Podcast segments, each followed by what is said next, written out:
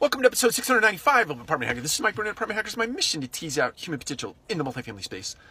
Uh, so, over the last couple of days, I was attending the MICA conference in Atlanta, uh, Multifamily Innovation uh, Conference.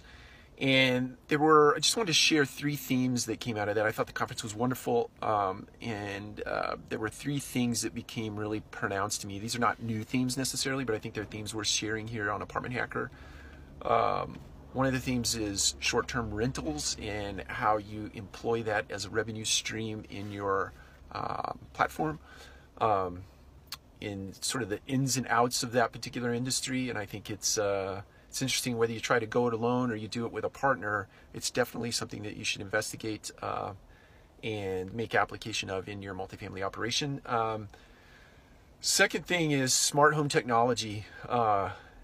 Man, I'm torn. I there's there is just so much to think about as it relates to smart home technology, be it locks, thermostats, lighting, etc., etc., on how that ties into telecommunication contracts, etc. It's just uh, it's a very interesting landscape to navigate, and I would suggest. Uh, really do your homework, really do your due diligence, understand that thing from soup to nuts, understand the hardware, the software, the licensing, the contracts, the agreements, the it's it could be a potential minefield. It's definitely worth going after, and I think it is. Uh, it's definitely where the the future lies, uh, especially as it relates to do-it-yourself leasing, uh, the efficiencies that gain on the service side of the business. Uh, it's something you should go for, but do it wisely.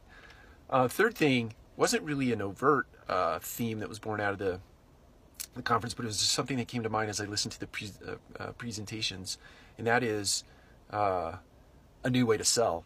And you know, as as deep learning, uh, the application of deep learning and how that's sort of born into an, an, artificial intelligence, or the way that it's you know sort of phrased as artificial intelligence, it's uh, it is really going to change the way we sell apartments uh, now, not in the future. Right now, you have to, even if you don't employ. Uh, you know some sort of uh, AI technology in your on the sales side of your business, you should roadmap that now you should pencil that out and understand what your learning and development needs will be on the front side of that um, before you put the technology in place. Um, but in the same respect, I tell you, put the technology in place and figure it out afterwards because there is no rote and routine way to, to train AI today. You just don't you don't have that. So and, and it doesn't mean you need to wait on the AI because many times the the uh, learning and development is baked into the AI.